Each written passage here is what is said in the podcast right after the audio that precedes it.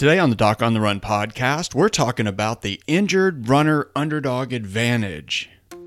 So, the big question is this How are runners like us, who don't like hearing doctors say, just stop running, who know that we simply have to stay active, how do we heal in a way that lets us stay strong, maintain our running fitness, and keep preparing for the next race, and still heal without making the injury worse?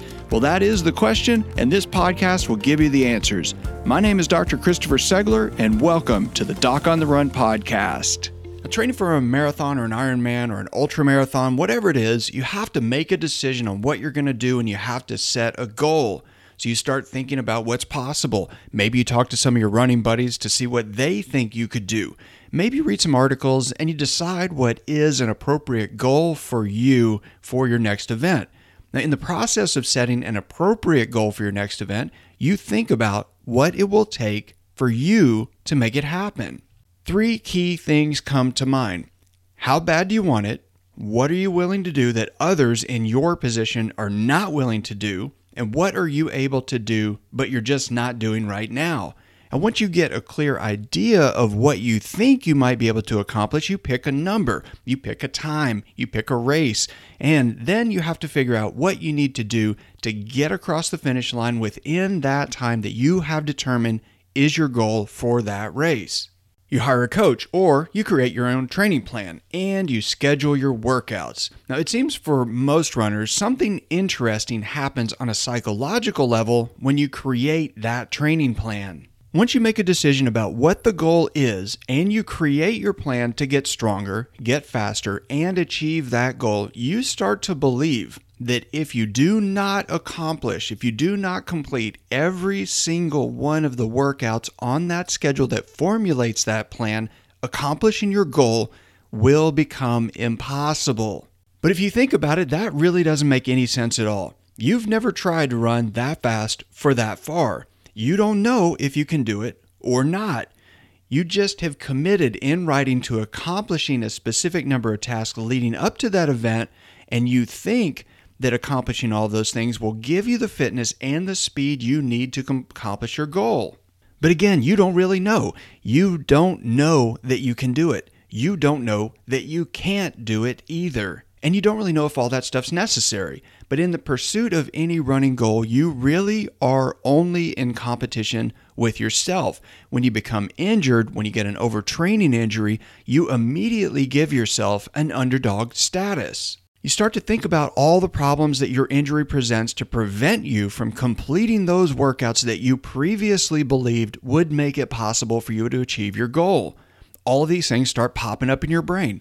No working out, no training, no more fitness gains, no more getting faster until you heal, no insurance so you can't go see a doctor or get the right kind of help, no anti gravity treadmill in your basement so you can run without beating yourself up, no bone stimulator, no team of specialists, no help, no clarity, no direction.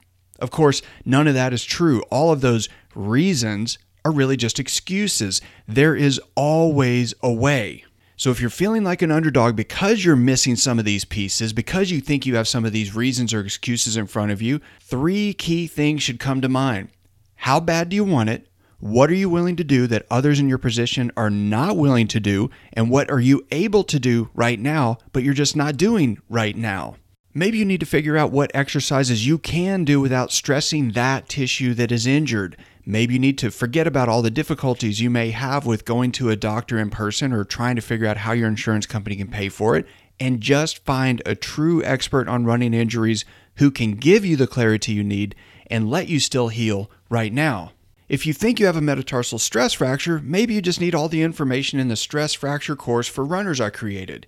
If you think you have a partial rupture of the plantar fascia, maybe you need a runner's heel pain book. Maybe you just need to check out some of the YouTube videos that I put together that explain all these things to you when you go to the Doc on the Run YouTube channel.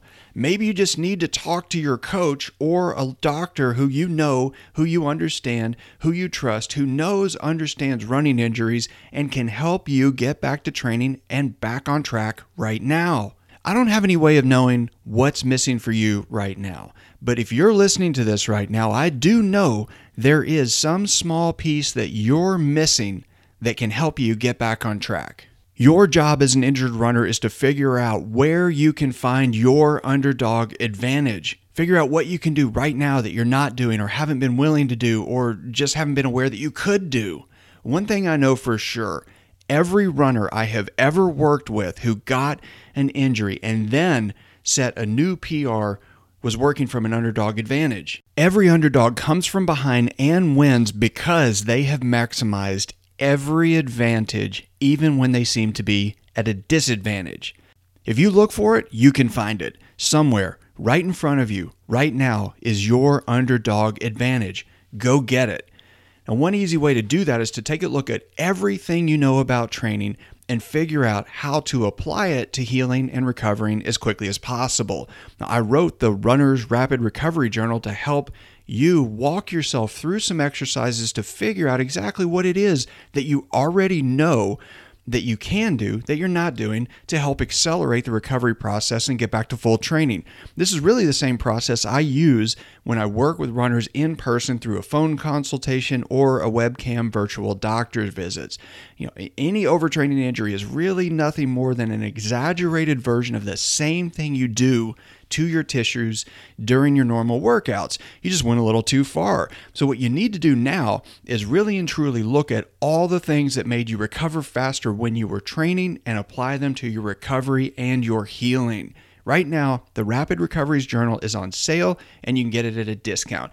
You can even get it in an instant download version today. You can find a link in the show notes at the bottom of this episode at docontherun.com under the podcast tab. Go check it out. If you have a question that you would like answered as a future edition of the Doc on the Run podcast, send it to me, and then make sure you join me in the next edition of the Doc on the Run podcast. Thanks again for listening.